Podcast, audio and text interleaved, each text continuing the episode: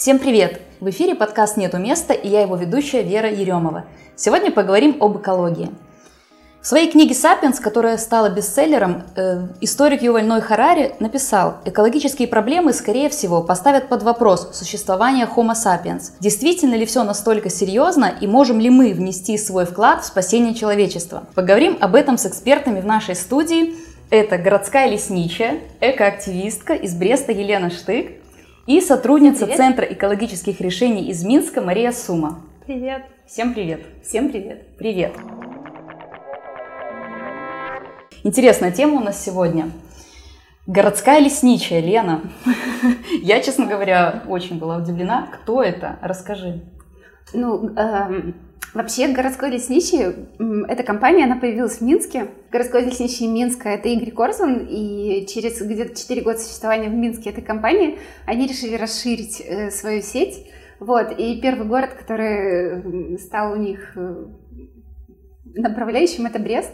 Вот, и мы как-то нашлись э, а, очень просто и легко, и для меня деревья всегда были очень-очень важной такой темой, вот, начиная с детства, и вообще, как бы, городской лесничий – это компания по сохранению зеленых зон города Бреста силами горожан, ну, то есть идет такая вот э, э, такой упор на силы горожан, то есть это делает не один человек, а делает их прям много, и вот это вот, э, как бы, ну, стать аккумулятором того, чтобы люди начинали понимать, насколько важны деревья, насколько важно, чтобы э, засадка их продолжалась и была, насколько важно реагировать на неграмотную обрезку деревьев, например, и звонить сразу же или писать куда нужно, куда следует, ну и все Мгм. вот это вот. То да, это это, как бы важная такая То есть это исключительно такой наш белорусский термин. Его ну, белорусы придумали. Или где-то он нашел распространение. Городской лесничий? Да, да.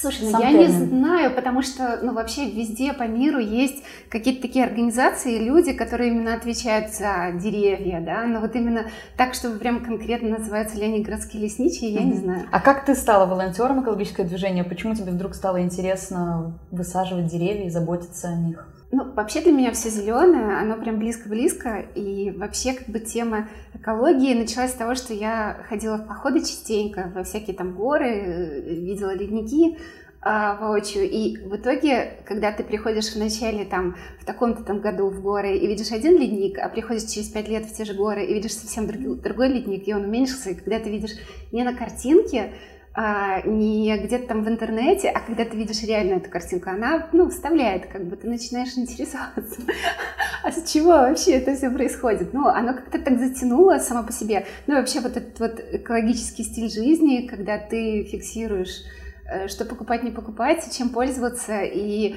ну, и когда ты видишь, что люди начинают тоже подтягиваться, когда там э, твой сын начинает тоже в это все втягиваться, когда говорит, Ле, мама, они сказали по телевизору, что они вырубят все деревья, а чем они будут дышать? Ну, то есть, и это вот такая вот тема, и тоже э, одно из направлений городского лесничего, ну, вот лично у меня, так как я работаю с детьми, это дети, ну, как те, которые в дальнейшем продолжат э, грамотное, как бы, использование много Мы подробнее всего. потом Да, поговорим да, о да, этих да, да. инициативах. Да. Сейчас, да. Сейчас, Маша, Маша, тебе слово. Мы когда думали над темой, да, ты вот предложила вот эту формулировку Мгм. такую достаточно в чем-то провокационную. Быть экологичным – это не больно. Какой смысл ты вкладываешь в это утверждение? А, ну, воп- вокруг экологии очень много и мифов, и популизма на самом деле. И а, одна из направлений вот этого популистической мысли в том, что экологи нас хотят вернуть обратно в лес, они хотят нас вер- э, забрать у нас цивилизацию. а, и для людей это кажется что-то сложное, это полностью нужно переделывать свою жизнь, нужно страдать. То есть ничего хорошего это нам не принесет, потому что нам нужно от всего отказаться, от э, Да, лишней да. одежды отказаться, от какой-то там, я не знаю, мяса нам надо отказаться. В общем, для людей кажется, что это очень сложно. В общем, мы не хотим терять этот комфорт. А мы, например, в организации в том числе рассказываем, что вклад э, каждого человека важен. Э, лучше пускай каждый и каждая сделает немножко, чем э, одна экологическая организация там будут делать очень много. Или, например, у нас э, развита экологическая политика, там, например, в Норвегии, в скандинавских Мгм. странах, при том там Китае и в Америке совсем очень плохо. Поэтому лучше все будут делать по чуть-чуть, а, и это важно, чем а, кто-то один будет очень сильно впахиваться, а, потому что от этого результата никакого не будет. И вот мы своей организации говорим, что маленькие шаги и вклад каждого человека это важно. Для того, чтобы люди это делали, нужно объяснить, что это несложно, это это приятно. А как, как можно ли сказать, что наше государство заботится об экологии? Или это, как правило, какие-то общественные, угу. волонтерские инициативы? Вот ты, в частности, же в третьем секторе работаешь, общественная организация. А, да. Как у нас обстоит дело вот именно с э, государственной а, политикой? Ну, я бы... Но, сложно... Э, я бы не сказала, что экология у нас в приоритете. Потому что когда у нас встают а, экономические и экологические а, интересы на весах, а, скорее всего, с большой долей вероятности интерес и важность будет отдана экономическим каким-то вещам. Но у нас реализуется при этом очень много проектов, в том числе Э, европейских проектов именно на экологической сфере. То есть для Европейского Союза очень важно развивать и зеленую экономику, и электротранспорт в Беларуси. Поэтому вот есть проекты экологические, но они больше связаны а, не с бюджетными деньгами, а вот с деньгами, которые, а, ну, например, Европейский Союз. Uh, у нас есть общественные организации, но мне кажется, их все-таки еще недостаточно. Uh, вот uh, у нас есть, например, Ахова Птушек Батьковшина, они очень много региональных у них представительств, но они по республике, но они занимаются природоохраной. Мы вот больше занимаемся там отходами, экологически дружественным образом жизни. И получается такое ощущение, что в каждой сфере по одной организации. Ну, хотелось, надо, чтобы решать проблемы, чтобы привлекать больше людей, организации должно быть больше. А, хотя я вот сейчас вижу, что э, эта тема становится очень супер популярной, модной, если можно mm-hmm. так сказать, не только среди людей, но и среди бизнес-компаний. Больше из них начинают делать какие-то экологические стратегии. Вот, например, эм, буквально там э, несколько месяцев назад А1 объявили, что они э, разработали свою экологическую политику, и они сейчас в прошлом году делали коллекторий, э, много различных IT-компаний делают зеленые офисы, то есть эта тема становится модной, интересной, и если, э, может быть, э, этот хороший путь, когда какая-то тема становится модной, тогда она становится более популярной. Но с другой стороны, тут э, появляется такая тема, как гринвошинг, э, когда нам пытаются продать что-то неэкологичное под экологичной оберткой, да, упаковкой. Вот. А и... приведи пример какой-нибудь, чтобы было понятно. А, ну, например, наверное, такой самый понятный это мне кажется, бумажные пакеты. То есть у нас mm. сейчас кажется, что если мы заменили пластиковые пакеты на бумажный, и вот он должен быть еще такой коричневый, чтобы нам казалось, что он сделан из переработанной бумаги, но по сути там 90% это просто крашеная обычная бумага из первичной целлюлозы.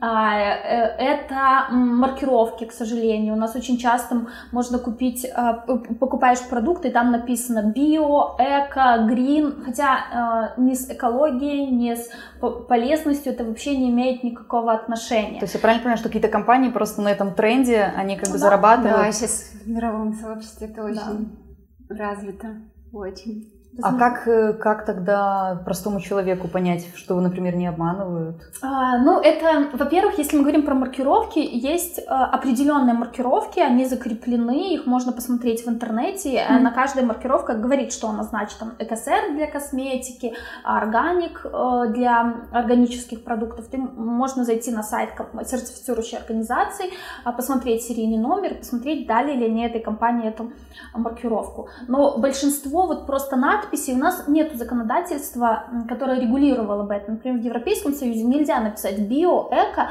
на упаковку свою да. просто так. Угу.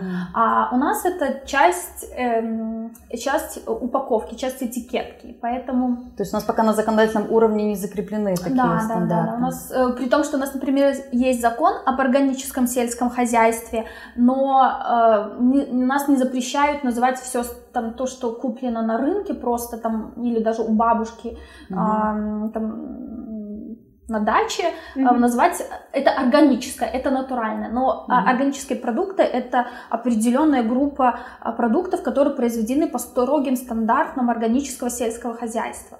Вот, поэтому тут Угу. Тут надо включать осознанность и вот это критическое мышление. А, по сути, во всем можно обмануть человека, если он не осведомлен. Ну да, да, да. Но если здесь вообще вот мировые всякие штуки, если взять H&M, которые заявили да. официально, что они несколько лет тому назад, что сдавайте нам наши же вещи, мы их будем перерабатывать, и как бы и очень-очень громко это звучало, типа, вау, какие они молодцы, браво, браво. Но, естественно, это как бы формирует к ним лояльность, да. то есть и все там улыбаются и сразу, боже, вы такие экологичные. А в итоге через несколько лет выяснилось, что это все неправда. Ну и в реалии как бы переработать столько вещей, mm-hmm. которые содержат в себе синтетику, нереально, как бы. А хлопок, который перерабатывать очень-очень круто, как бы, но найти товар, который на уровне 100%, да, с цифрой, mm-hmm. ну, тоже сложно. То есть любой хлопок содержит в себе там 5% спандекса, еще mm-hmm. чего-то, еще чего-то. Это значит, что уже эту вещь отчасти, в зависимости от того, что в составе, не можешь переработать, ну, само mm-hmm. по себе. Но звучало это круто. И mm-hmm. причем с самого начала не все сообразили то, что это может быть правдой официально. А, а H&M это шведский бренд или нет? Ну, какой-то да, скандинавский. Шведский, да. Они ну, по- получили какие-то санкции за это, что они так... Или... Слушай, ну, я не знаю. Я знаю, что Volkswagen тоже, они очень громко звучали, тоже это был прям какой-то бум, mm-hmm. когда они говорили вначале, что у них стоят фильтры uh-huh. эко, чего-то там, а потом выяснилось, что это был просто рекламный ход, и uh-huh.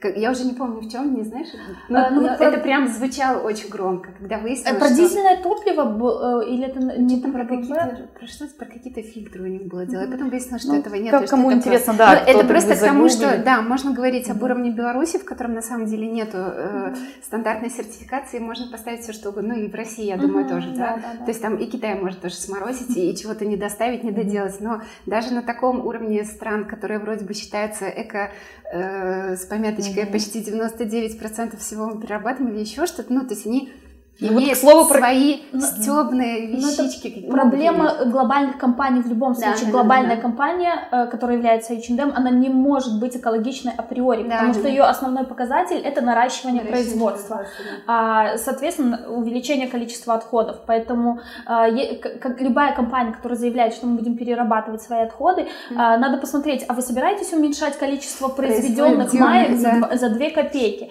Тут на самом деле не только экологический след, mm. и социальный. Если май, да. майка стоит 2 рубля, 2 рубля, ну там не 2 рубля, там 2 доллара или 2 евро, и даже 5, э, то это в любом случае не оплачивает труд тех людей, которые их шили. А если, а если это столько стоит, значит, давайте подумаем, в каких условиях работали эти люди. Вот с H&M в том да, числе связана да, эта да. огромная катастрофа, которая была а, в Бангладеше, по-моему, mm-hmm. несколько 2014 году, когда разрушилось здание, очень много людей погибло, а, которые именно занимались вот на этом швейном производстве, потому что компанию не интересует, в каких условиях mm-hmm. работают их люди. Вот раз речь зашла про H&M, про Швецию, вот мы обсуждали, да. что есть такая информация, но это вот известное на YouTube было видео, Птушкин выпустил, mm-hmm. про то, что в Швеции перерабатывается 99% мусора. Mm-hmm. И якобы столица Швеции, город Стокгольм, на 40% обеспечивается энергией за счет сжигания отходов.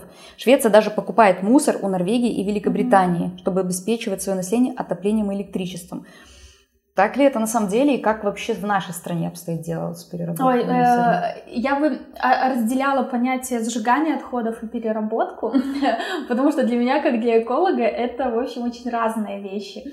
А, потому что переработка и вот этот вот ресайклинг, который, мы, ну, вот, mm-hmm. который в англоязычной литературе подразумевает переработку материалов без потери качества сырья. То есть, если мы перерабатываем пластик, мы перерабатываем его в пластик. Ну, желательно даже, например, если бутылку в бутылку мы перерабатываем. Да. Но на самом деле такой переработки в мире процентов 4.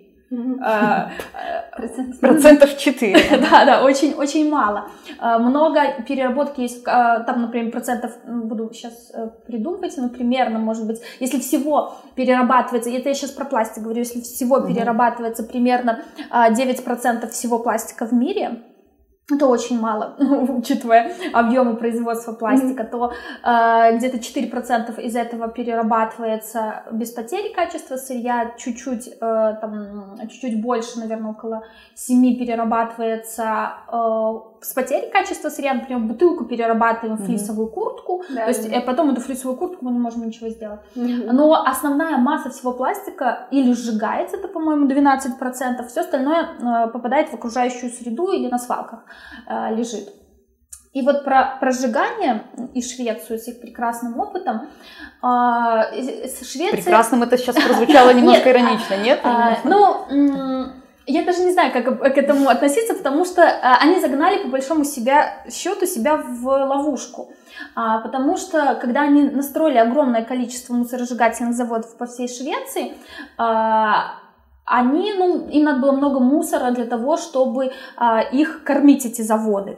Соответственно, какое-то время mm-hmm. они у них были, потом в Европейском Союзе очень повысились э, обязательства стран по переработке, по, по-моему, до 42%, и они должны, по приоритетности обращения с отходами, они должны сначала все отходы переработать, а то, что они не могут переработать, они будут сжигать. И получается так, что э, они выпол- должны выполнять обязательства стран Европейского Союза по переработке 42%, а а остального мусора у них просто не хватает для того, чтобы э, все эти заводы э, обеспечить mm-hmm. топливом. Именно поэтому они покупают в других странах. И они сейчас сами себя загнали в ловушку в то, что они должны покупать этот мусор, то, что они э, не могут повысить э, процент переработки, потому что им ну, заводы это же все-таки, э, ну, чтобы они были рентабельны, у них есть какой-то э, срок эксплуатации, и это время mm-hmm. они должны вырабатывать эту энергию, зарабатывать эти деньги. Вот. Но э, почему это не, ну, как бы не совсем плохой вариант, как минимум это перерабатывается и, и с теми используется, я бы сказала так. Mm-hmm. И с теми нормами, которые есть у Швеции, э, можно не очень, наверное, бояться за те выбросы, которые там есть. Например, я была на мусороперерабатывающем, э, мусоросжигающем заводе в Германии, у них выбросы меньше там даже, например, чем у э, автомобильного транспорта. То есть ну, у них половина mm-hmm. завода это очистные сооружения. Mm-hmm. Когда мы Эти говорим... конфетки могут такое. Немцы вообще, конечно. Ну да, они там очень такие... У них просто нельзя захоранивать мусор вообще. То есть они с 2005 года, у них нельзя захоранивать мусор. Очень дорого. Ну, потому что земля очень дорогая. А, поэтому им... То есть у них весь мусор идет на переработку? На сжигание, да. Ну, на переработку и на сжигание. Да, э, Германия страна, у которых самый высокий уровень именно переработки и самое важное повторного использования. У них, э, по-моему, к 25 году или 30 году у них план, э, что вся стеклянная бутылка будет оборотная. Это даже не на переработку, а то, что она будет использоваться несколько раз. Вот как в Советском И мы вернулись в Советский Союз. А вот это, кстати... Сколько раз я вспоминаю Советский Союз всегда, когда думаю об экологии. А это, кстати, вот про эту боль да. про которую мы говорили. Людям очень тяжело э, вернуться к мыть пакетики, бутылки. Я вспоминала, когда готовилась к эфиру, я вспоминала, как моя прабабушка мыла пакеты. Вот это вот у меня воспоминания с детства. Ты заходишь в кухню, и там вот эти развешенные пакеты. И да. это вот нам э, резонирует с, с бедностью, с ограниченностью, поэтому еще часто вот эти вот э, экологические привычки, они вот с болью. Что я не могу себе позволить, там, не знаю, выбросить этот пакет? Типа, ну, да, я... да. Или это же бесплатно возьмите, пожалуйста. Да. И ты такой, а, я ну, не да. хочу брать на себя этот грех сто лет, чтобы он разлагался в земле. Действует прикольно, кстати. Ну а как в нашей стране обстоит дело вот с переработкой мусора? В Бресте, я думаю, лучше. Но если по, по Беларуси, в принципе, смотреть, э, ну, в Минске намного хуже. А если по Беларуси смотреть, у нас, э, по-моему, уже 22% всего мусора перерабатывается. Э, это неплохо, например, если сравнивать с Россией, с Украиной, Россия там 4 или 5 процентов, Украина и того mm. меньше. Ну, то есть у нас... А если с Европой? Э, с Европой, ну, Германия, по-моему, около 70 процентов. А остальной мусор у нас на свалке уходит? Да, да, все остальное у нас уходит на свалке. Сейчас у нас э, пытаются запустить, или, по-моему, уже запустили, жуткий проект по сжиганию мусора на ТЭЦ в Минске. А, это теплоэлектростанция. Эм, нет, ТЭЦ, теплоэлектроцентраль как? Да, ну, в общем, угу. это по сути там, где сжигали газ, до этого теперь хотят сжигать мусор. Э, чтобы вы понимали, это оборудование, это э, завод, он не оборудован э, нормальной системой очистки, которая пригодны да. для сжигания мусора. У нас а точно не будет тех фильтров, которые в Германии. Потому что это дорого, это, это удорожает, дорого, это да. удорожает да, обращение да. с отходами в сотни э, раз. Mm-hmm. Для того, чтобы, ну, я не знаю, это нам должны коммуналки вырасти в раз еще 10, да. для того, чтобы мы могли... Ну, я не знаю, знает ли кто-то, кто нас сейчас слушает, сколько они платят за вывоз мусора. Но сейчас выросли, я уже особо не знаю, но раньше это было 3-4 рубля, это было очень мало. Эта сумма вообще не покрывала ничто из того, как у нас обращаются, ну, ни вывоз, ни сортировку, mm-hmm. ни переработку вообще. Ну, еще тоже, к слову, как бы у нас, э, например, да, даже если люди э, сортируют мусор, да, тот же пластик и все остальное, у нас чаще всего его не моют. Ну, то есть я наблюдаю, как бы, то есть ты берешь молоко, пользуешься, закрываешь его плотно крышечкой и закидываешь ее. Mm-hmm. И то есть вот когда ты ну, пластик легче всего отследить, потому что обычно у нас, получается, сетчатые вот эти мусорки желтые, ну, в Бресте, по крайней мере. И пластик кидается, ты видишь полностью, чем наполняется вот эта вот мусорная, как бы огромная железная клетка желтенькая. Вот. И, ну, в большинстве своем это грязные, э, как бы, бутылки. И, ну, и это как бы тема такая, то, о чем ты говоришь, как бы я буду мыть бутылку. Mm-hmm. Ну, как я бы, впервые столкнулась зачем? с этим лично, вот в Австралии несколько лет назад была, mm-hmm. и я была в шоке, что мне приходилось каждую вот эту вот, да. которую ты привык дома, ты там сметану раз mm-hmm. в мусорку, там какой-то творог, например, который в пластике, раз mm-hmm. выбросил, а там вот эту каждую штучку, это приходилось мыть. Я вообще была в ну, таком у нас шоке. переработчики но... просто не ставят таких требований. Mm-hmm. Именно потому, что мы перерабатываем в, в, э, в сырье худшего качества. Худшего качества да. То есть, если бы была задача перерабатывать, там, например, пэт-бутылку в пэт-бутылку, возможно, да. ну, тогда нас но бы стимулировали. Тут тоже вот эта вот тема по поводу экологии, вот, э, типа разумного потребления, да, и этой осознанности, да, то есть, когда, например, нам всюду говорят о том, что, да, покупай, но только сортируй, да, и вроде бы ты смирился с мыслью, да, окей, даже если беру пластик, покупаю, да, я могу сортировать, поэтому я, например, не заканчиваю покупать пластик, да, но угу. там даже ту же бутылку там можно переработать всего там столько-то, столько-то да, раз. Раз, да. раз бутылку, да, если ты, если бутылка потом переработается там в какой-то тазик, то этот тазик уже, скорее всего, уже да, вообще никак не переработаешь. То есть вот этой информации, ее крайне мало, например, что это не конечный угу. вариант. То есть в голове угу. откладывается, что окей, я сейчас эту бутылку сдаю, поэтому могу покупать следующую, и так можно делать все, что... Я же делаю экологически легкий шаг. Ну, то есть это мой как бы выбор, да. Но в реалии как бы э, как нету понимания того, что сократи лучше потребление, да, пластик тоже, вот эта фраза очень такая емкая, что проблема пластика в том, что он дешевый, да, если бы э, все изделия из пластика были дорогие, точно так же, как, например, стекло, да, или там какие-то там другие темы, то не было бы такого массового потребления, ты бы не с такой легкостью э, приобретал бы его. Первое, второе, как бы идет тоже подмена таких понятий, например, окей, мы не пользуем пластиковые пакеты, но мы сейчас возьмем, будем делать авоськи, авоськи это круто, это экологично, это супер. И началось просто массовое, эти авоськи всюду висят. Я приезжаю на любой семинар, мне дают авоську. Я прихожу туда-то, туда-то, авоська, авоська. В машине у людей лежат по 5 авосик, они приходят в магазин без них, да, но проблема в том, что авоська-то, хлопок сам по себе, это жуткий чувак, потому что на самом деле для того, чтобы вот изготовить вот эту футболочку, необходимо 2,7 литров, 2700 литров воды, просто для того, чтобы изготовить футболку. Одну? Хлопок, да, хлопок чересчур затратный mm-hmm. в плане воды. То, что мы сейчас наблюдаем высыхание Аральского моря, предположим, да, и у нас есть пустыня, которая готова Аралькум, Узбекистан в какой-то момент стал выращивать хлопок. Хлопок просто иссушивает землю, потому что он требует, если ты хочешь, чтобы он рос, он требует огромного количества воды для того, чтобы, естественно, был результат. Мы получили вот эту тряпочку. То есть получается, что мы, ну и это еще не говоря о пестицидах, например, потому что хлопок на самом деле, ну, при выращивании очень затратное, на него ну, необходимо бешеное количество пестицидов, ну и, естественно, удобрений, да, то есть там тоже цифры, если брать, по-моему, там 24% mm-hmm. пестицидов мировых именно mm-hmm. идут на, да. на, на хлопок.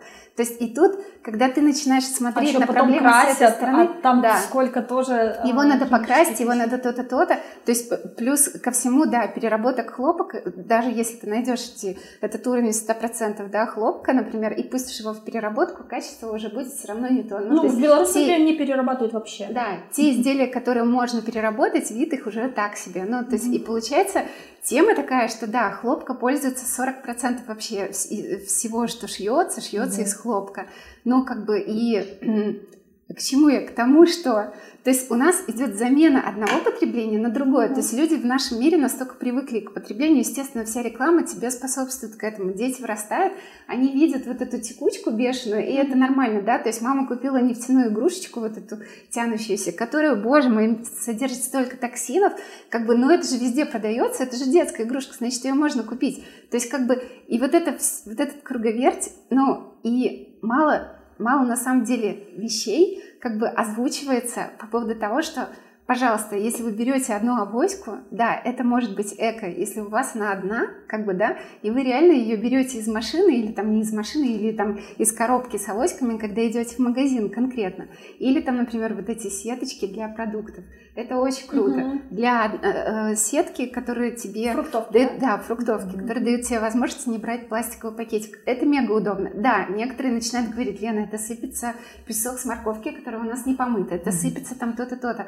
Но, но черт, как приятно прийти домой, как бы вытащить это все из фруктовок, их постирать или не постирать, засунуть, ну, как бы в рюкзак опять, и ты понимаешь, что ноль вообще пакетов у тебя уже, ну, в шуфлядке, где обычно раньше лежали эти пакетики, да, вот. Но тоже вопрос, вытащишь ты из этой коробки эти фруктовки, чтобы пойти в магазин. Ну, как бы, и вот, вот эту вот тему тоже надо очень продвигать, что просто люди взяли как за привычку. Ну. А как это, вот, как по-твоему, это должно как-то на государственном уровне стимулироваться? Или все-таки это личная инициатива? Если личная, то как до каждого достучаться? Вот в чем вопрос. Наверное. Слушай, ну очень классный, очень классный приемчик. Э, вообще это искусство в целом, когда искусство начинает об этом говорить. То есть через какие-то там, ну, с детьми через театры, через какие-то интерактивные штучки, через какие-нибудь квесты, через такие вещи дети очень быстро впитывают, как бы это на самом деле. И то есть Петя, э, ну, мой сын, он, например, побывав на каких-то таких квестах, примерно у нас вот наша библиотека, например, проводила очень часто для детей такие сборища именно эко, когда там устраивали там конкурсы, кто быстрее пере, перераспределит мусор, там то-то, то-то, как бы вот. И они очень быстро впитывают, и он реально следит. Он в какой-то момент начал там где-то даже мыть бутылку, да, не только бросать ее как бы в сторону пластика, как бы, ну и мыть ее, это тоже большой как бы плюс такой. Плюс ко всему, ну, понятно, что государство должно в этом всем активно участвовать, чтобы были какие-то программы, да, и, ну, по-моему, в школах у нас вот если бы с детского садика, да. наверное, как, бы, да, начинали соци... детей учить этому. Ну да, да, да. И как социальная реклама вроде бы у нас всюду за счет этих э, э, э енотов, НГОшных да. штук всяких она присутствует и есть. Ну это да, как... это еще недостаточно. Но этого недостаточно. Это должно да. быть такой фон постоянный, ну и плюс, то, что витает в воздухе. Да, и плюс должно быть со всех сторон. Вот тоже очень-очень большой пример, меня это просто поразило. Я в школе ставила теневой театр с детьми, и в этот момент у них был как раз проходил конкурс по сбору батареек аккумуляторных для того, чтобы их сдавать, ну, как бы продавать школу за счет этого, сдавая макулатуру, сдавая там какие-то пластиковые крышечки, сдавая батарейки, они за счет этого могут оплатить пару месяцев там себе, например, э, э, всяких э, коммуналки, грубо говоря, mm-hmm. да. То есть школы на этом зарабатывают. Это классно. И вот они объявили, как бы, вау, собираем батарейки, типа, какой класс соберет больше батареек? И учительница смеется и рассказывает мне жесточайшую историю о том, что, и представь, они приносят мне батарейки в упаковке. Но, да, как бы, но представь, они же догадались до того, чтобы класс должен я смотрю и думаю, обалдеть, одна батарейка заражает, если ты ее выкинул в мусорку, она заражает 20 э, квадратных метров угу. земли, ну, да, то есть от нее, ну, условно, да, понятно, там два дерева умирает, там ежик умирает, там еще с какой-то тысячи червей тоже как бы туда же с крестиком. Но получается, что, то есть э, вот эта вот э, тема больше, больше, больше, она не за экологию топит, а топит всего лишь за больше. Дети даже не осознают того, какой ужас они сейчас привнесли вообще в эту вроде как, ну, в этот вроде как замечательный посыл с точки зрения школы, да. То есть получается, что как бы наши экологи, у нас не перерабатываются батарейки, да, то есть наши экологи ну, отправляют, то есть э, был, был, была вот эта тема, когда они там, все батарейки в Беларуси, которые были собраны, они контейнеры договаривались, чтобы их переслали в Польшу для переработки. То есть представь, что надо сделать, чтобы вообще вот эти тонны э, батареек пере, перекинуть в Польшу. Ну, то есть это сложно, да, эти все процессы, то есть они это все делают, а в школах собирают батарейки, новые, для того, что даже не использованные, для того, чтобы потом экологи пытались как-то перекинуть это туда. Ну, вот Будем дальше. надеяться, что это такой, может быть, частный но, случай, но это тоже такой показатель. Но понимаешь, это в принципе как бы, ну да. Но это про рас, расхронизацию, рассинхронизацию. рассинхронизацию систем. Да, у нас одно министерство сушает болото, другое да. восстанавливает болото, поэтому чуть-чуть ну, все вот не это, дружат. Вот, вот эта вот тема, как бы, да, от того, чтобы это налажено шло, как бы, и продумано было от до,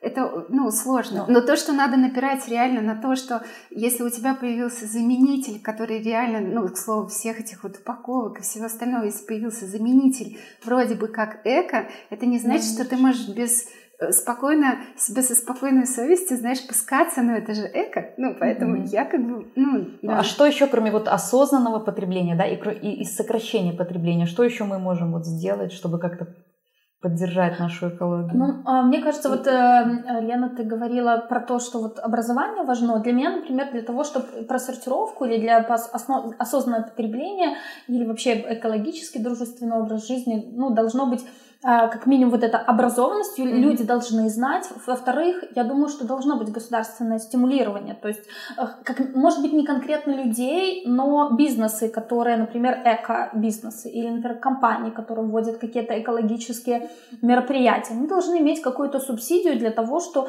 для того чтобы стимулировать это. Или, например, какие-то государственные гранты на экологическое образование. Не, не, тогда мы mm-hmm. будем видеть, что для государства это приоритет. И, и обязательно развитие инфраструктуры, потому что и вот опять возвращаясь к этому больно, в том, что вот ты решил э, вести экологически дружественный образ жизни, э, вот покупать что-то во фруктовке, а ты приходишь в магазине, все уже упаковано. Упаковано, да, это тоже и проблема. Вот, и, что, и что мне делать? Я могу купить, например, овсянку в бумажной упаковке, отнять ее, от, отвести ее в переработку. Сейчас в магазинах уже на, на россыпь продают уже какие-то вот продукты. Алми, я знаю, у нас продавали на россыпи, там крупы вот всякие. Но крупы даже да, на россыпь, да, я пока не видела. Ну, есть некоторые сети, вот я знаю, что Алми, я знаю, Простор есть. А, я знаю, что маленькие магазинчики открывают, но сейчас из-за кризиса а, многие из них начали уже закрываться, потому mm-hmm. что это маленький частный бизнес, а, и они не совсем ну, как бы смогли выстоять в этой, в этой ситуации. Вот, поэтому инфраструктуры нет. Например, mm-hmm. там покупать одежду. Вот чем можно заменить одежду, если ты не хочешь покупать, вот, например, масс-маркет?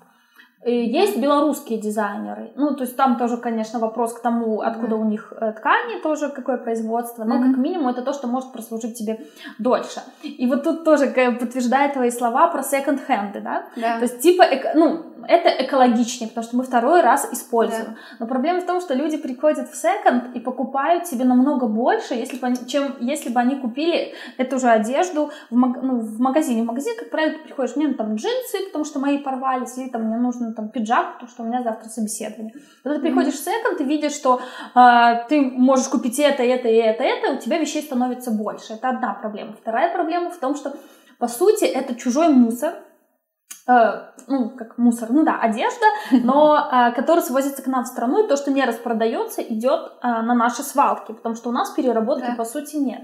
Поэтому секонд это вроде бы хорошо, если ты приходишь туда осознанно. Вот опять, mm-hmm. если мы включаем осознанность, тогда мы покупаем то, что нам нужно.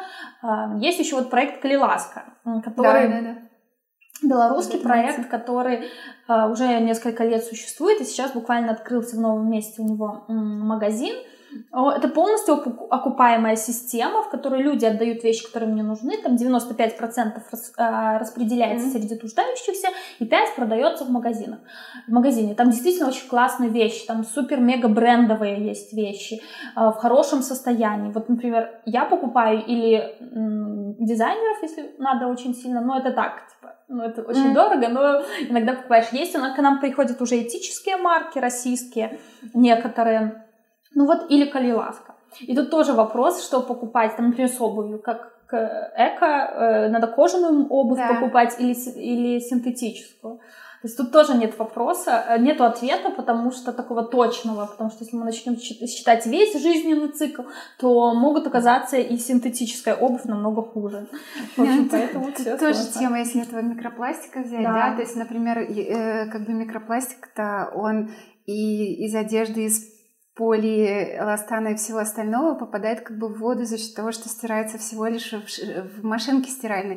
То есть как бы чем больше у тебя синтетики, ну, да, да, тем больше, как да, окей, синтетика, она дольше прослужит, чем, например, хбшная майка, mm-hmm. да, там или шерстяная какая-то вещь и все остальное. Но, с другой стороны, с каждой стиркой, э, как бы, эти всякие нано... Микроволокна, да, да, они как бы спускаются в, канализа... в канализации. Ну и да, если микропластик э, тему эту задействовать, тоже, мне кажется, очень меняемо звучит такая тема, как найти микропластик в Марианской впадине, там, или в плаценте, э, да, или в грудном человека, молоке, да. или в крови человека, или на Эвересте. Ну, то есть, и это уже как бы наша действительность, это норма жизни, как бы получается. Mm-hmm. И это жестко. Ну, то есть, в принципе, когда такие ну, истории рассказываешь, mm-hmm. и ну, ну, тоже приходит какая-то осознанность, наверное. Осознанность приходит, но я честно, я слышу ваши...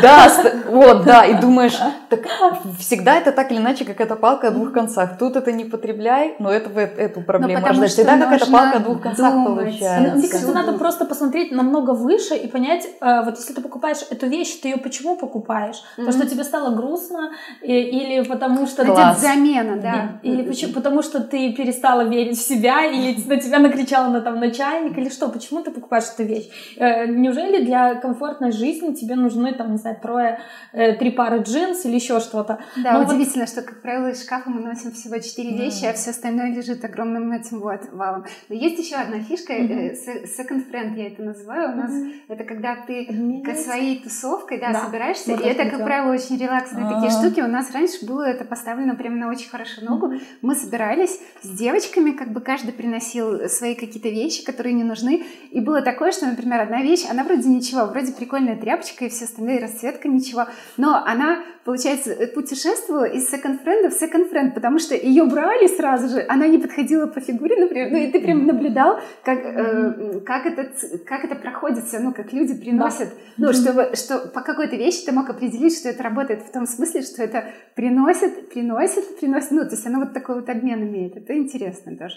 Ну, и плюс ко всему, ты обмениваешься со своими близкими людьми, и это вроде бы как э, у некоторых, когда есть э, какое-то там, ну, предвзятое отношение к чужой вещи, например, да, но в данном случае это, немножко смывается, mm-hmm. потому что это вроде бы, ну, как mm-hmm. бы, знаешь, человек Плюс еще тоже очень-очень такая э, штучка по поводу, например, детей и мам, которые, ну, там, семей, которые считают, что если рождается ребенок, нужно покупать все мега новое, потому mm-hmm. что это новая жизнь, и все должно быть так хорошо и прекрасно, и новая игрушечка, чтобы он мог новое сосать и все остальное. Но в реале во всем этом товаре содержится я все время забываю, фенол, который выветривается, ну, ну выстирывается. уже, может, нет, фталаты еще фталаты, есть. да, уже, которые да, со временем, в принципе, со временем выстирываются и вымываются. Поэтому, например, для новорожденного и даже просто там, для детей mm-hmm. до трех лет, которые очень сильно могут, ну, на которых может очень сильно воздействовать все эти соединения химические, токсичные, лучше всего mm-hmm. старые вещи. Лучше всего взять игрушки все у кого-то там, там, не знаю, там всякое это постельное белье, обычные вещи, даже просто, даже если ты их постираешь с первого mm-hmm. раза, это все не уходит.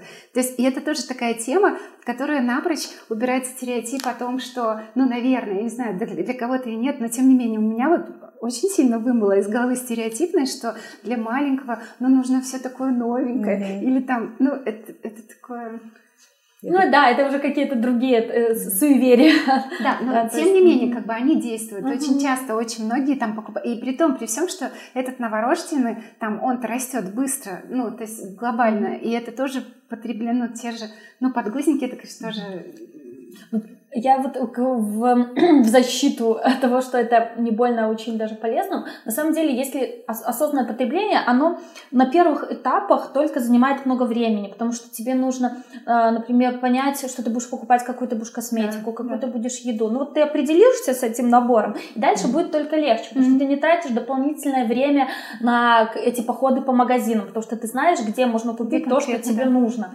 А, это высвобождает много времени свободного что на самом деле самая большая ценность в мире, а, это а, уменьшает нагрузку на здоровье твое, потому что вот как пример с детьми, mm-hmm. чем меньше у тебя пластика, тем меньше на тебя влияют опасные химические да, вещества, да. чем меньше у тебя косметики, тем меньше на тебя влияют э, те токсины, которые там есть или могут быть. Ну и третье это финансы, потому что э, осознанное потребление очень экономит деньги, потому что ты не покупаешь лишние вещи, а, ты не захламляешь свой дом, а, ты не захламляешь свою голову вот этой информацией постоянно, что я должна что-то купить для того, чтобы почему? Чтобы соответствовать образу, который, mm-hmm. там, не знаю, в Инстаграме нам навязывают уже сейчас, раньше телевизор, теперь Инстаграм. Поэтому э, если посмотреть то осознанность, она упрощает нашу жизнь, делает ее более важной, и мы находим те вещи, которые нам действительно важны. Мы не купили, там, не знаю, лишнюю одежду, но мы пошли на массаж, и это сделает нас намного счастливее, чем какая-то очередная, или мы э, вещь, мы проведем это время там с детьми или с дорогими нами людьми. Э, ну, вещь. Ну, плюс еще круто. здоровьечко. Здоровьечко, да. это просто мега. Потому что достаточно почитать э, там одну статейку по поводу того, что в пластике содержится, и как это на тебя влияет здоровско, и все, и привет. Ну, а там все что угодно, и на генетическом уровне, и да, там mm-hmm. на разном. Ну да, эндокринные разрушители, да, да, да. которые вот сейчас э, много говорят о том, что там э, у женщин э, падает э, репродуктивная функция, mm-hmm. но на самом деле это мы не можем сейчас делать прямую связь а, между какими-то химическими веществами и а, состоянием здоровья, но это точно да, дает какой-то вклад в то, что, а, что с нами происходит сейчас. Круто. Спасибо. Я хочу к нашим зрителям обратиться, кто нас смотрит. Там, у меня там камера наша удивляется. Э, пожалуйста, присылайте ваши вопросы. По-моему, очень интересная дискуссия. Очень много, может быть, у вас вопросов. Мы здесь в прямом эфире постараемся на них ответить. Вот. А мы перейдем еще к такой теме. Э, мы с тобой, Маша, перед эфиром немножко обсуждали. Очень меня заинтриговала тема экофеминизма. Э, да, я себя в том числе э, определяю как экофеминистка. Ну, в моей жизни эти сферы две очень сильно связаны. Но и на самом деле не только в моей жизни, это в логике даже очень связано, потому что ну, феминистки, феминистическое движение — это а, движение людей, на самом деле не только женщин, ну, хотя, ну, как бы разные феминистки по-разному трактуют, а, за права женщин, за увеличение представленности женщин, и Э, феминистки определяют основную проблему вот, угнетения женщин, это система патриархата, когда и, иерархии, соответственно, когда есть э, человек, э, который имеет, на самом деле это не всегда мужчина, ну, потому что патриархат эта система не, не, не всегда противопоставляет мужчину и женщину, это э, правящий Э, правящие люди, которые имеют власть, и они угнетают mm-hmm. более слабых. И это на самом деле очень похоже работает и в экологии, в природе, когда капитализм, когда mm-hmm. власть э, изнимает из природы все ресурсы, не возвращая ничего. Это вот очень похоже там на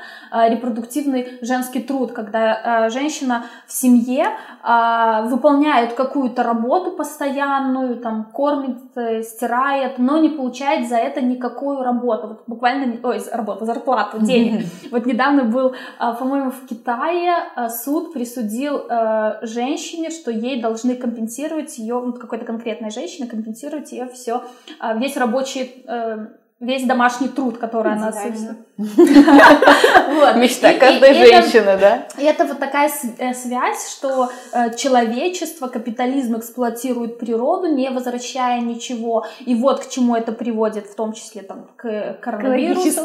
Да, к э, экологическим, к экологическому долгу, да, а ну тут получается такой вот другой долг. Но на самом деле этих связей много, и моя, такой мой стейтмент в том, что все проблемы социальная, экологическая, это тоже одна из социальных проблем, они все взаимосвязаны. То есть вот когда мы смотрим кто а, страдает в первую очередь от экологических катаклизмов. А, как правило, это люди, которые менее мобильны, а, которые не могут переехать. А, ну вот на, на белорусском примере, например, Светлогорский у нас это целлюлозный завод. Да. Там очень сильно, а, из-за того, что это сильно ухудшилась экологическая обстановка, люди начали оттуда уезжать. Mm. Кому легче уехать? Если ты молодой, не обременен семьей, или, эм, ну, а как правило, остаются кто? Старые, э, престарелые люди, которые не могут уехать, нет mm. Денег, или женщины с детьми, потому что, соответственно, им сложнее найти работу потом в другом городе, mm-hmm. им э, нужно обеспечивать детей, поэтому они не могут бросить эту работу. Вот и мы видим, что а, даже на примере, что экологическая катастрофа вроде бы влияет на всех одинаково, но а, на кого-то больше. А, то же самое с текстильной промышленностью, когда кто шьет наши майки. Это как это 70%, даже может и больше, это женщины, которые не могут себе позволить а, другую работу а, в этом регионе, они не могут уехать, а, мужчинам, может быть, они тоже занимаются тяжелым трудом, mm-hmm. они тоже занимаются а, там, опасным трудом, но м, они могут уехать, женщины не могут на это повлиять. Поэтому... Так, а суть экофеминизма в чем в итоге? А, ну, э, это, это как, как теория, да, в том, что мы э, должны э, одинаково относиться вот к этим э, двум э, социальным проблемам. Гендерная дискриминация и экологические проблемы. Что э, мы должны интегрировать и гендерное равенство в экологические проблемы и обращать внимание в феминистическом движении на экологические проблемы, что невозможно эти вещи разорвать, потому что мы не решим ни одну проблему тогда. Вот, поэтому... Ну да, круговорот вещей в природе. Да, это, это один из а, принципов экологии. Да. Все связано со всем. То есть Все это связано со всем, не, это правда, да. Не, не, не, если ты в одном месте что-то толкнул, там сломал, это, не знаю, выбросил... Как бабочки везде летают. Да, выбросил в море э, нефть, то пострадают да. все. То есть нет экологические проблемы, это не проблема одной страны. Это проблема всей планеты. Да, говорить можно бесконечно. Ой, К сожалению, да, у нас время, время эфира ограничено. Осталось буквально там минут 10-15 у нас. Э, давайте поговорим про Брест. Все-таки мы mm-hmm. в первую очередь вещаем для брещан. Э, Лена, я знаю, что ты реализуешь некоторые очень классные проекты э, экологические, в частности, про Экскурсии всякие? Экскурсии, я знаю, детские, про детский а. спектакль, про высаживание деревьев. Ну, расскажи, да. расскажи, какие есть активити в Бресте, да, в которых ты ну, участвуешь. Ну, если, да, если взять э, те, э, те вещи, которые, которыми я непосредственно занимаюсь, то одно из это высаживание цветущего сада на набережной. То есть у нас это запустилось в прошлом э, году, получается, и я надеюсь, сейчас весна, и давайте сажать деревья. Вот. И получается, что мы просто высаживаем на набережной, в центре набережной, как бы цветущие деревья, такие как магнолия, там, эм, тюльпановые деревья и павловни. И просто хочется, чтобы был кусочек э, какой-то в Бресте, который в какой-то момент, там, через лет 10 будет цвести и всех мега-мега радовать. Вот, там уже высажено. человек может прийти и высадить. Вот, да, Но когда ага. мы, когда идет посадка, то есть вообще сейчас вышло, а высажено уже около 300 деревьев и кустарников. Но у нас э, благодаря э, благодаря очень многим факторам в Бресте у нас э, очень ну, легче, наверное, чем в других, может, mm-hmm. За счет климата, наверное, да? высаживать деревья. Нет, из-за Нет? счет... Э, из-за что, да, mm-hmm. дружественная администрация. То есть реально мы можем договариваться по поводу того, чтобы это было высажено у нас, чтобы это было высажено в таком месте. И, и, и реально все смотрят на будущее, насколько это будет круто и красиво. Mm-hmm. И насколько, ну, и что вообще это может быть прям точкой притяжения, потому что очень многие страны мира, э, не стран, ну, города города мира, например, славятся тем, что вот вы можете приехать там на цветущий сад сакуры, посмотреть именно в этот период, как бы вот. Но э, Тут э, нам помогал бизнес, естественно, чтобы высаживать все эти деревья, но садили и садить их могли любой, любой горожанин, кто хотел прийти и научиться, как правило, садить, как правильно садить деревья. И по ходу дела ты, когда приходишь с ребенком на набережную, на набережную у нас ходят все, ты видишь с ребенком вот именно это дерево, которое он поливал, то есть у него есть как бы отзыв о том, что вот это наше дерево, давай его польем, ну вот такие вот вещи.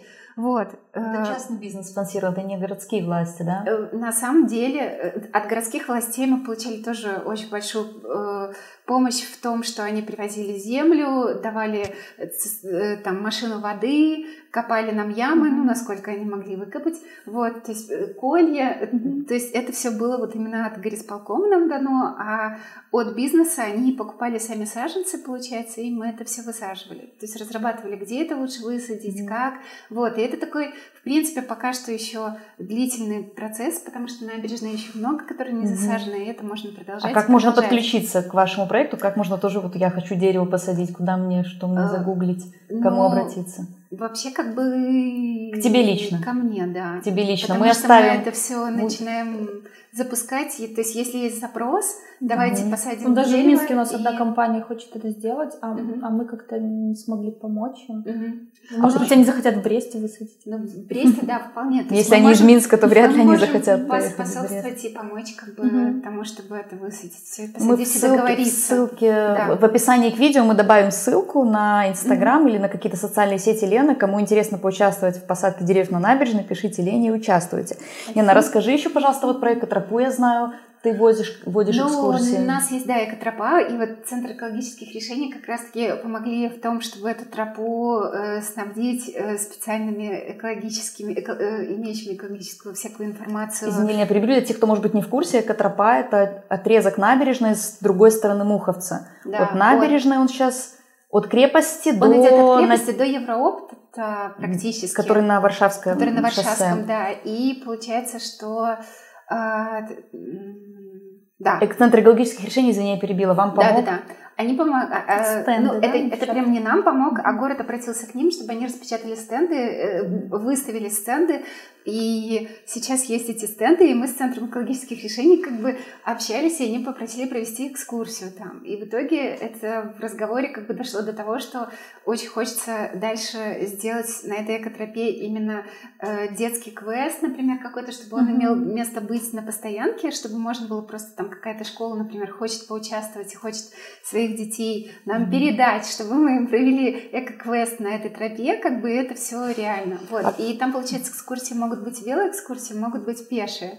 Как Вот. узнавать, а где вы размещаете анонсы? Вот. Вообще можно просто запрос посылать, ну, если кто-то хочет прям вот, чтобы эта экскурсия была. А есть то- какая-то вот, это, к слову о том, где какая-то платформа или какая-то структура, организация общественная в Бресте, которая вот курирует вот эти все экологические вопросы? Или, может быть, это какие-то Ну, различные на самом деле, вот именно если взять по этой экскурсии, то просто лично, если напишите, то об этом всем можно договориться. Как это дальше будет? Просто когда мы разработали, получается, этот, э, эту экскурсию, э, это было уже осенью такой глубокой, и, в принципе, как бы мы понимали, что сейчас зима, и мало Нет кто может в холода и в дожди, и в снега. Так там на посмотреть, наверное, зимой особо Нет, на нечего. самом деле, как бы я проводила экскурсию Ага. для Human зимой-зимой, такое было холодно, было, но было солнце, было очень красиво.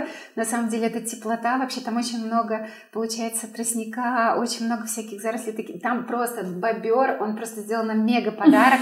Он на самой экотропе сделал, вот буквально с, с экотропы ты видишь его хатку, и это просто бомбический чувак, спасибо большое. Ну, то есть, понимаешь, как такое, до такого можно было додуматься? Ну, Хочу поучаствовать. ну ты когда, говоришь, ты когда говоришь «мы», ты имеешь в виду кого? У вас какое-то объединение, А, движение? ну, по, по Центру экологических решений. То есть просто мы с ребятами совместно как бы это Мы все с ребятами... Центр обговаривали. А Да, вы это то кто? есть У вас какая-то, какой-то комьюнити? Просто ко мне обратились просто как к городскому лесничему, потому что если взять предысторию, мы с Игорем Мгм. Корзуном, городским лесничим Минска, разработали э, марафон, э, марафон, э, пеший марафон по водно-зеленому диаметру Бреста. Мгм. То есть, получается, он занимает, мы выходим в 9 часов вечера, возвращаемся в 10 часов вечера. Это такая длительная, монотонная, Как у Игоря Корзуна как у Игоря Корзуна. Это прям очень-очень крутой формат, потому что на самом деле ты умудряешься пройти с по 9 зеленому Бресту с 9 утра, Утра, до с 10 9 утра, вечера. да, А до я 10 сказала, ты сказал с 9 вечера. Нет, Ну, с сейчас, 10 да. с 9 9 утра вечера до С 9 утра с до 9 утра до вечера. 10 вечера ты идешь и слушаешь рассказы. Если ты не хочешь, например, тебе уже надоело слушать рассказы, ты можешь просто пройтись поотдаль. Просто тебя проводят по всей водно-зеленой вот этой вот теме. Бреста. У нас есть очень большой плюс города, что Муховец течет ровно посерединке, делит город на две половинки, и он в принципе, в большинстве своем, если взять процентность, как бы не застроен. Ну, именно вот этот водно-зеленый, я имею в виду диаметр Бреста.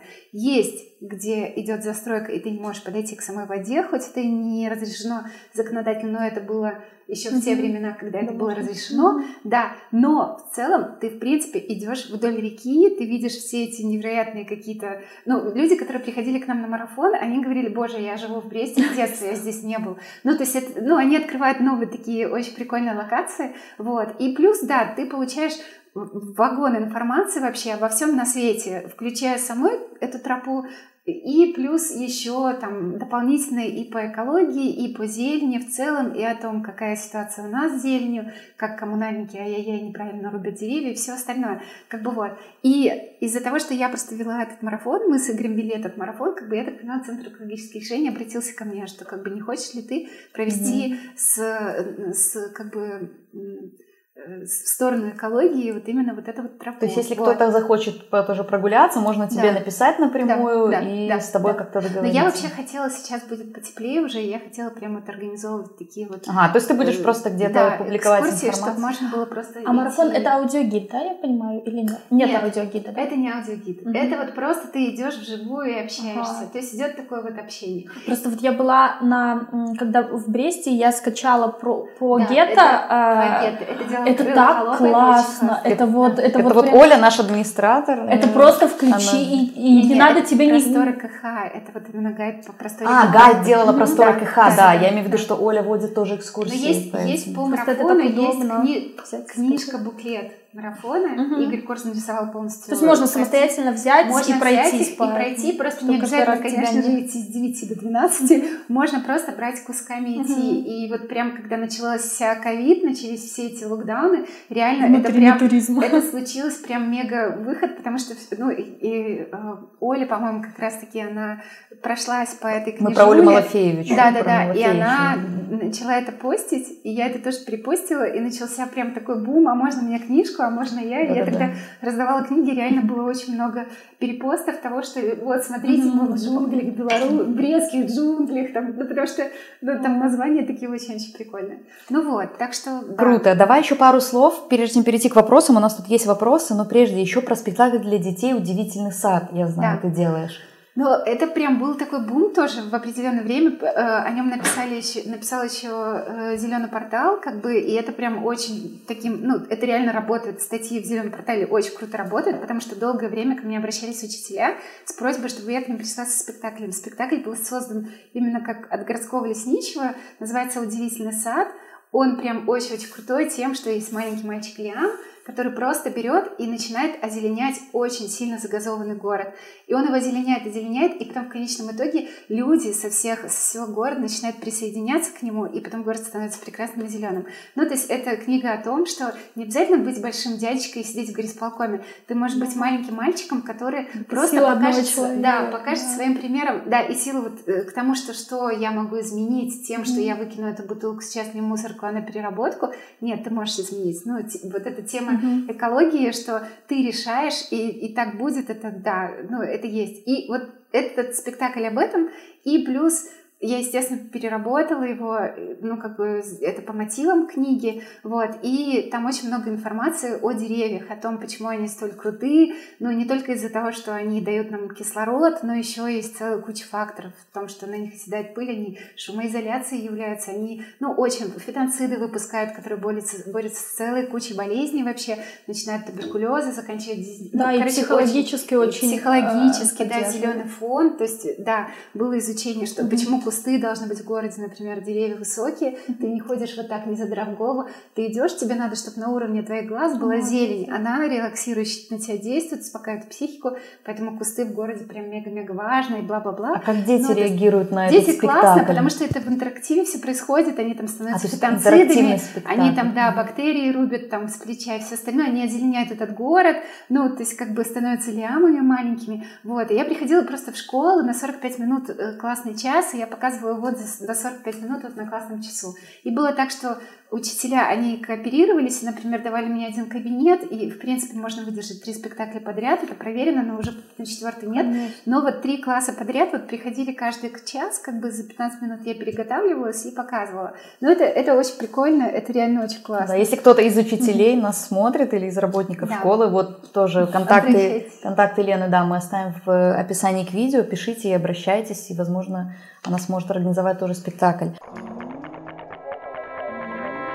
Такой вопрос мне его прислали, кстати, еще до эфира. Ольга спрашивает, как понять, что дерево болеет? Недавно гуляла по парку 1 мая, и некоторые деревья там выглядели, кажется, что неестественно и нездорово. Это я про цвет, форму нароста на них.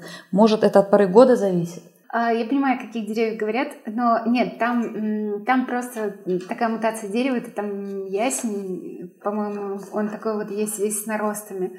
Такое бывает иногда, но на самом деле это ок. Э, для дерева ты можешь определить, что дерево прям совсем плохо по грибам на нем, по дуплам каким-то большим, например, ну и или если кора отпадает, ты прям видишь, что гни, гниет древесина, ну это можно визуально как бы видеть из и внешне, то есть иногда дерево так уже так ему плохо, что ты внешне можешь определить, что ну прям вот mm-hmm. все пальцем тыкнуть. Вот на самом деле если сердцевина гниет, иногда сложновато определить в такой период, как бы mm-hmm. больше там по листьям уже потом можно. А куда понять. можно обратиться, вот если ты видишь, что болеет? А, прям обратиться, чтобы его помочь спасти. Ну, наверное, не знаю. Здесь как бы вопрос в том, да, чего хочется спасти, не спасти. То есть как бы если это, например, в рамках города, ну, э, то есть такой вопрос немножко сложноватый. Вообще службы у нас следят за Потому этим? что, ну, на самом деле они следят, они смотрят за аварийной опасностью деревьев, но чаще всего аварийная опасность деревьев зависит от обрезки. То есть идет обрезка, неправильная обрезка, и через три года такое дерево начинает болеть, потому что образуются раны, дерево нельзя определенно обрезать, например, больше, чем на 10 сантиметров, стволы нельзя резать. У нас это повсеместно везде, а так как город, так как это... Э, как ну, выхлопные газы и все остальное, такая зона не совсем ок, э, как бы дерево получает рану больше, чем может сама затянуть, туда, следовательно, западают все вот эти вот э, существа ненужные дереву и начинает гнить оно изнутри. И в итоге через три года мы получаем спасибо коммунальщикам, ну, как бы аварийное дерево. Ну, вот это вот так вот действует. Насколько можно прям помочь, помочь, если там грибок какой-то уже сильный, да, то есть ты видишь, э, ну там тоже зависит от того, какие грибы, которые именно дают э, показать, что дерево гнилое внутри, потому что не все, там чаг, например, нет. Вот. Я... Это ну, сложный вопрос, ну, потому что ну, каждому дереву свой может быть подход, плюс ко всему, насколько я, например, Врач. могу... Нужно прийти да, посмотреть. Насколько, насколько я телефону. могу своими силами, например, вам что-то рассказать, объяснить, да, и если это в центре города находится дерево, ну, тут, скорее всего, если оно аварийно опасное, да, как бы нужно вызвать коммунальник. Но вот то с наростами дерева, я понимаю, каком, с ним все ок. Угу. Просто оно такое мутирующее, такое бывает. Угу. Хорошо, вопрос ад Змітра. Адзенне з натуральных матэрыялаў, дублёнкі, шубы гэта больш экалагічна, чым адзенне сінтэтычных матэрыялаў. пытанне это больш экалагічна, чым адзежда і сінтэтычных матэрыялаў. Ці чакаць нам канфлікт паміж эколагамі і абаронцамі жывёлаў. Это я как раз этот миф э, на Тутбае э, я рассказывала. Ну, э, Э, опять мы возвращаемся к тому, что э, все зависит от потребления. Э, сколько у тебя там дубленок, если у тебя одна дубленка раз на 20 лет, то это лучше, чем э, пуховик каждый год в любом случае.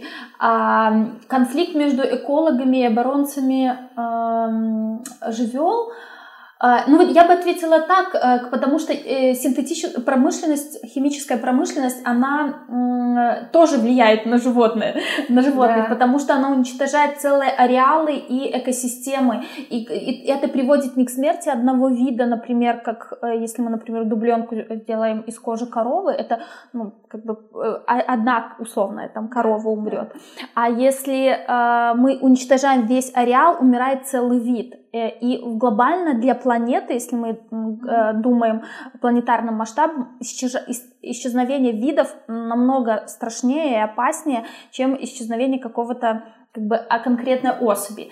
Поэтому тут ответа нет, но к тому, что синтетическая промышленность, она тоже убивает животных, это факт. То есть и та, и другая. И другая. Просто палка о двух концах. Да, ну, тут я бы не хотела, конечно, мериться, что важнее, а, там, не знаю, там 10 животных или одно животное, потому что жизнь каждого животного важна. Но если мы будем потреблять меньше, в любом случае для всех будет лучше. Да. Вопрос от Кати. Хотела завести сына на мусоперерабатывающий завод. Сказали, что экскурсии для дошкольников не делают. Есть ли у нас в Бресте такие занятия? Есть ли детская литература на эту тему? Ну вот, я знаю, что э, такие вещи проводятся в нашей детской библиотеке, которая находится около польского посольства. Mm-hmm. Просто, может быть, пускай они туда придут и спросят, потому что я не знаю их графики и как это происходит, но я знаю точно, что у них это проходит. У них прям целая вот... Э, и они устраивают это, по-моему, любой может прийти. Я там тоже показывала спектакль как-то вот этот вот. То есть там они какую-то такую деятельность экологичную ведут, и, может быть, можно спросить у них. Но по поводу того, насколько дошкольников туда водят, ну, интересно, да, да, наверное, вот взрослых только водили, насколько это... Ну вот я знаю, что есть а, у организации экопартнерства, у них есть много именно для деток маленьких литературы, там и про упаковку, mm-hmm. и про повторное использование, там у них красивые книжечки, можно онлайн скачать. А, я не знаю, экопартнерство. Экопартнерство. Да, да. У них есть вот как раз для малышей. По поводу экскурсий, мы э, в Минске водили, но тоже дошкольников не водили, э, потому что... Там, наверное, из-за выхлоп, из-за каких-то таких вот Ну и вообще, э, младше 18 лет там отдельное разрешение нужно, намного сложнее водить школьников, mm-hmm. чем, ну, тем более дошкольников, чем взрослых людей. То есть mm-hmm. взрослые сами за себя отвечают. Но у нас, например, когда оператор вторичных материальных ресурсов ресурсов, вот эти цель 99, да, да, да, они организовывали э, в рамках там своих, своей деятельности экскурсии, там люди от, от, оставляли свои заявки, но когда с родителем, то вроде бы можно, но вот на, на постоянной основе, таких, во всяком случае в Минске таких нету экскурсий, может быть на э, Брестском мусороперерабатывающем заводе что-то Хотя, ну, видишь, вот узнавали, говорят, что для дошкольников нельзя. Mm-hmm. Я сейчас тоже вспоминаю, что на самом деле и вот э, э, сейчас забыла, называется организация. Неважно. Ну, Время организовали, земли? да, вот именно организовали, по-моему, может, 10-11 класс, да, 10-11 класс, и, наверное, для, для, тоже для студентов. Так, ну пока у нас нет вопросов, э, о планах несколько слов, какие-то проекты, может быть, вы планируете, реализуете. Может, mm-hmm. давай сначала начнем с может, на уровне в белорусском. А, да, у нас сейчас в, в ЦЕРе у нас такие а, глобальная новая тема, которой мы начали заниматься, это органические отходы ну, мы про них не говорили, но это огромная проблема, потому что 40% всех отходов, которые образуются у белорусов, это органические отходы, это остатки наших продуктов. Mm-hmm. Это, это больше по массе это самая большая... 40% отходов да, это по массе, по массе. По объему будет а, пластика, mm-hmm. а по массе, по весу это органические отходы. И у нас в Беларуси, ну вот в Бресте э, э, получают биогаз, во всяком да. случае, из органических отходов, но мало где еще это делается. Но в Бресте все равно нету раздельного сбора органики, да, это все равно от юрлиц, да. да органики нет, у нас нет, не, не сталкивались. Вот. Но мы больше фокусируемся именно на тему предотвращения образования отходов э, органических. Mm-hmm. У нас э, работает такой проект, как а, пища или а, продовольственный банк. Это такая инициатива, которая есть во всем мире э, для того, чтобы собирать продукты питания, которые ну, в хорошем состоянии, не просроченные, а, от э, производителей, от торговых сетей и распределять ее среди нуждающихся. Это вот как калиласка, только с продуктами. Да, Просто да, с продуктами немножко сложнее это все делать, потому что там совсем другие всякие нормы, но мы пытаемся вот эту систему как-то э, наладить и в Беларуси в том числе для того, чтобы была вот эта вот культура не, ну, не выбрасывания еды в том числе. Mm-hmm. А, вот. А, это вот одна тема. Вторая тема это как раз текстиль, с которым мы тоже очень много работаем. Мы делали а, в прошлом году такое небольшое исследование про циркулярную экономику в текстиле и поняли, что у нас все не очень хорошо там с циркулярностью, что у нас не перерабатывается, mm-hmm. что много всяких есть а, для этого препонов в, Беларуси. Вот, вот это вот это текстиль и органика, это вот те темы, с которыми мы наметили работу. Ну, вот в том числе мы работаем с темой воды много, а, с нитратами в колодцах.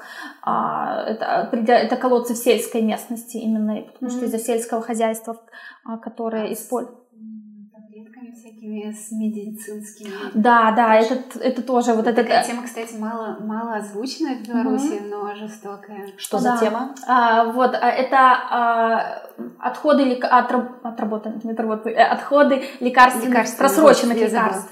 Да, mm-hmm. лекарств. То есть тут есть большая тема, на которую чуть сложнее повлиять, это использование а, в животноводстве антибиотиков, которые на самом деле используются, ну, очень безответственно, потому что mm-hmm. животные в профилактических целях пичкают антибиотиками, и не всегда это ну, хорошо регулируется, и поэтому с, э, с отходами ну, в животноводческ... животноводство mm-hmm. оно попадает попадает в водную систему и, соответственно, потом возвращается к нам, а на, ну, на остатки лекарств вода не очищается. Поэтому мы в микродозах все время получаем противовоспалительные, антибиотики, да, да. гормоны. И, и, соответственно, формируется вот эта антимикробная резистентность, поэтому на нас антибиотики перестают действовать, потому что мы его получаем с пищей, в продуктах питания, мы получаем их с водой, опять как все это страшно. Да, но, да. но, но, вот, например, но, но, например, мы э, вот как организация мы несколько лет изучали тему остатков лекарственных препаратов в воде, да. А, и а, а, два года по-моему, уже два года э, стоит э, контейнер для сбора отработанных лекарств в одной из поликлиник Каменной Горки. Мы показываем и Министерству природных, э, природных ресурсов, и Минздраву. Сейчас, сейчас расскажу, может быть, скоро тоже появится. Минздраву о том, что смотрите, люди сдают, надо просто больше э, пунктов этих. И вот в этом году, в конце прошлого года Минский городской исполнительный комитет инициирует э, установку контейнеров в поликлиниках и в аптеках. То есть это систему взяли э, на вооружение, и я думаю, у и нас они это будут станет... сами их опустошать и отправлять на да. переработку. Ну вот пока сейчас а, у нас не перерабатывают, у нас их сжигают, да, но, но все равно да. хорошо. Лучше, чем если они попадают в воду, да? Да, а, потому что раньше э, рекомендовали просто освобождать от упаковки, выбрасывать и в унитаз. Ну, а в итоге рыбки потом это хавают, и все остальные Это как рассказал один ученый, пока, жизни. пока мы тут сидим, как много рыбок мальчиков стало рыбками, рыбками девочками. да, правда. Девчонки, очень увлекательно. У нас заканчивается время. Давайте еще один вопрос у нас да. и поговорим пару слов про Брест, какие ближайшие да. инициативы. Давайте вопрос от Марии. Мы выкидываем мусор раздельно, но мы обсуждали это перед эфиром. Ты знала, что кто-то спросит. Мы выкидываем мусор раздельно, но говорят, говорят, что его все равно сваливают в одну кучу. Есть ли смысл в наших действиях? А, это человек из Бреста, да, скорее всего. Ну, я... Но я думаю, в, Бресте с этим обстоят дела еще лучше. Э, в смысле, хоро... лучше, не еще лучше. А, на самом в Беларуси система выглядит как, а, так четырехконтейнерный пластик, стекло, бумага и общий мусор. Но по mm. сути она двухпоточная то, что перерабатывается, и то, что не перерабатывается. То есть пластик, стекло, бумага у нас перерабатываются, mm-hmm. а вот то, что в черных контейнерах, эм, ну, черные они, как правило, то не перерабатывается. Э, и в большинстве городов цветные контейнеры везут на досортировку. Это э, такая линия конвейерная, а, на которую э, люди вручную отбирают то, что пойдет на переработку. А, как правило, из пластика это пэт-бутылки, полипропилен, а, пакеты иногда отбирают в некоторых районах, ну, стекло, бумага, да, то есть бутылки это единичка в треугольничке, да. если что. Ну, это, это, это, все бутылки, это все бутылки от напитков. Ну. То есть все это у нас идет в, в один какой-то контейнер, но потом это все сортируется. Да, это все случае. вручную сортируется. А вот то, что в черном контейнере, оно идет напрямую на свалку. То есть, возможно, отсюда идет этот стереотип, что да. все сваливается, но на самом деле потом идет сортировка. Но, но нельзя сваливать, это противозаконно, сваливать то, что в черном контейнере, то, что в uh-huh. цветных, потому что у нас по закону захор- э, захоронение вторичных материальных материальных ресурсов, mm-hmm. а вот пластик, стекло, бумага это как раз вторичные mm-hmm. материальные ресурсы, э, ну, незакон, ну, противозаконно, это нельзя. Ну, а если человек сам не сортирует, у нас же не все люди сортируют мусоры. Ну, ну да, тут уже ничего не ну, поделать. да, тут как бы на это повлияет. Но если, грубо говоря, я вижу, что какая-то машина, да, по сбору mm-hmm. мусора... Да, фотографируйте номер и пишите 115 Скидывает пластик вместе с, да. с остальным мусором, то можно жаловаться. Да, да, это да, Ясно. Это да. Леночка, пару слов про Брест. Какие ближайшие инициативы, как к вам подключиться, как помочь, поучаствовать? Ну, сейчас, да, хочется весной как бы запускать опять э, посадку сада цветущего на набережной. Плюс ко всему я хочу, чтобы эти экскурсии, о которых говорилось до этого, как бы вошли в постоянство, и плюс хочется очень провести марафон с Игорем Корзуном, вот, и он точно будет, мы договаривались, что он будет еще осенью, но там не получилось со всякими уездами, но вот сейчас весной очень бы хотела запустить, вот, но это пока, да, пока такое, ну, плюс ко всему я провожу всякие детские мастер-классы именно на эко-темы или там теневые театры с детьми, когда мы эко-тему разруливаем и потом в тенях это все показываем. То есть и это тоже будет иметь место, и я вот, ну, как бы буду об этом, если что, писать. Да, хорошо, поэтому подписывайтесь, подписывайтесь на наших гостей прекрасных. Большое вам спасибо. Да, а вам, тем, кто нас смотрел, тоже большое спасибо. Подписывайтесь на Марию, подписывайтесь на Лену. Мы оставим ссылки в описании к видео. Обязательно ставьте лайки, обязательно комментируйте, продолжайте задавать вопросы в комментариях. Вот девушки на них обязательно ответят.